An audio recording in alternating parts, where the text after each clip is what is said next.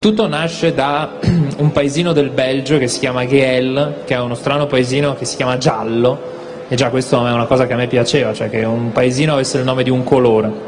dove da mille anni eh, i malati di mente vanno per un pellegrinaggio senza risultato, perché i miracoli accadono molto di rado, però si fermano lì a vivere con le famiglie che le ospitano. Eh, su questo si innesta il personaggio enorme che è già stato menzionato, cioè Vincent van Gogh,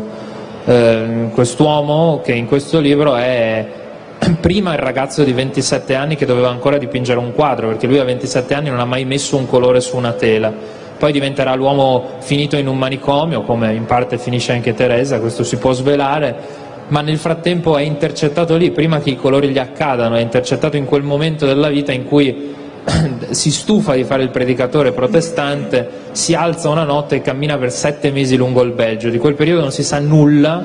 e questo libro tenta di spiegare cosa gli è capitato, ossia che è passato a Geel. E in realtà l'incipit arriva alla fine proprio perché a un certo punto ho capito come scrivere questo libro nel momento in cui ho capito che a Van Gogh bisognava scrivere una lettera, esattamente come faceva lui, che era un uomo scorbutico, appunto scostante, che parlava pochissimo, diceva moltissime parolacce, eh, ma la gran parte del tempo scriveva senza dirlo a nessuno e stracciando metà delle sue lettere dipingeva quei quadri che invece ci, ci parlano. Vedete, anch'io la mia gomma pane, anche lei ha cancellato tante di queste parole che ho già scritto di fretta, perché le rileggo. E certe volte mi sembrano quelle giuste, ma poi suonano vaghe, imprecise, sono quasi quello che sento, ci confinano, ma non esattamente. Certe volte ci accadono cose troppo grandi che non stanno dentro le parole, che spandono dappertutto, come una fontana che versa in un secchio già pieno. Ma adesso la mia gomma pane si è concentrata solo su una sola parola, signor Van Gogh. Basterebbe un gesto e cambierebbe tutto, signor Van Gogh, se solo togliessi una parola, innamorarmi. È una parola impegnativa, non trovate? Non ve l'ho mai detta e ancora oggi non ho la forza di dirla e basta, cerco di spiegarla, di ragionarci sopra, nel tentativo di diminuirla, di renderla meno importante perché mi spaventa. Dopo tanti anni, dopo tutto quello che è successo, è ancora una parola incerta. Forse è cambiato tutto. Forse allora era il dubbio di essermi innamorata di voi, oggi è solo il dubbio che non possiate amarmi per quella che sono. Ma se invece fosse successo, è una domanda che ritorna ogni tanto. Cosa sarebbe successo? Cosa significa amarsi, essersi amati? Come sarebbe cambiata questa vita? Ho tanto desiderio di voi e non so nemmeno cos'è il desiderio che ho, se è il desiderio che ha ogni donna o è solo il mio, il mio modo di desiderare, di desiderarvi. Vorrei sapere tante cose che non saprò mai, vorrei che fossero accadute cose che non accadranno mai, vorrei che questo fuoco che mi sorprende ancora, questo fuoco arancio-rosso come i vostri capelli, avesse lambito davvero le mie braccia, avesse annegato davvero il mio respiro, avesse allagato davvero questa nostalgia che ancora mi scotta. E poi ho paura. Questi ricordi di voi mi sembrano troppo fragili, ho paura che si spacchino, ho il terrore di non poterci appoggiare sopra tutta questa passione, questa tempesta che cerco e non conosco, che cerco in cui già sono, questa voglia in cui brancolo. E ho paura che sia tutta una cosa mia, senza di voi, che amandovi vi stia lentamente dimenticando, vi stia amando da sola, stia rimanendo da sola. Sarebbe stato bello amarci. Cosa avrei saputo di più? Avrei preferito amare o essere amata? Che donna sarei che oggi non sono? C'è un momento in cui eh, Teresa scrive a Van Gogh e dice, l'ho riletto per quello sfogliavo, eh, e dice siamo qui al manicomio di San Remy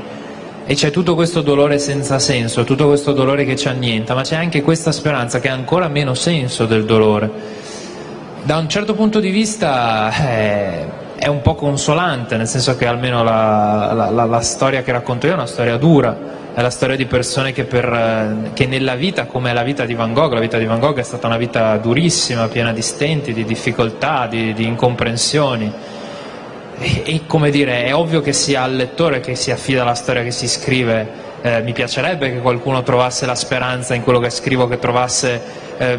io penso sempre che i libri ci riguardino in una maniera che nessun'altra cosa ci riguarda, perché eh, dobbiamo costruirli noi perché al lettore chiediamo la fantasia, l'immaginazione, di, di, gli diamo degli spunti, ma poi ci deve mettere lui, se stesso, le sue cose. Quindi sapere che lasci qualcosa di speranza sarebbe bello, perché facilmente è più bello lasciare quello che dolore.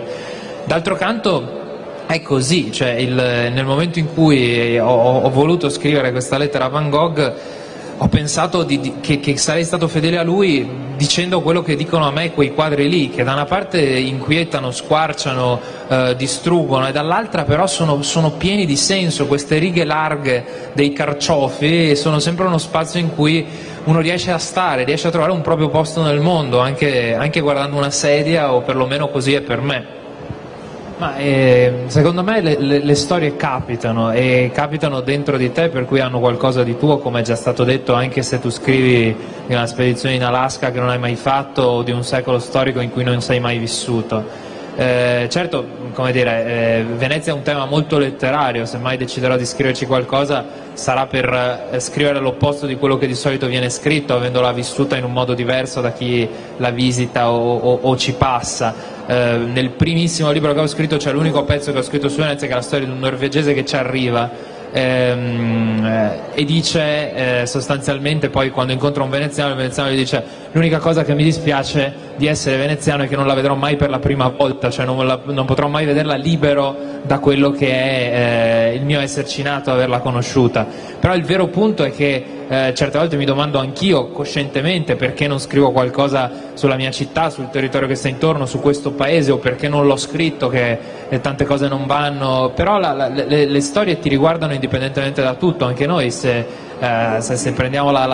la, pazzia di un, di un, re danese piuttosto che qualsiasi altra cosa misteriosamente ci, ci riguarda. Eh, e quindi nel, nel, nel mio piccolo non, non, è un punto che mi pongo. In questo caso, eh, ecco, l'idea di questo paese che esistesse così lontano, certo magari si nutre anche di vicinanze, si nutre di, eh, di Franco Basaglia, di quello che ha fatto a Venezia piuttosto che a Trieste, di, di, vicina, di persone, però è una cosa assolutamente distante come può essere, eh, vicina e distante come può essere poi un quadro di Van Gogh. Sì. Per dirla alla Veneta, visto che ormai siamo quasi in maggioranza, non sono geloso delle mie cose e quindi mi piace dire, confrontarmi, lavorare, avere un, un, intorno persone che mi consigliano, anche che, che, che, mi mettano le mani, che dicano guarda che lì, perché penso che sia una storia, voglio che qualcuno mi aiuti a raccontarla certe volte. Ehm, io ho, ho, ho debuttato con Marsilio attraverso il premio Calvino. Eh, quindi dal nulla dire, ho avuto questo concorso che chiunque abbia un buon racconto in, uh, o un buon libro in, in, nel cassetto secondo me è un, è un luogo serio perché a me ha dato molto.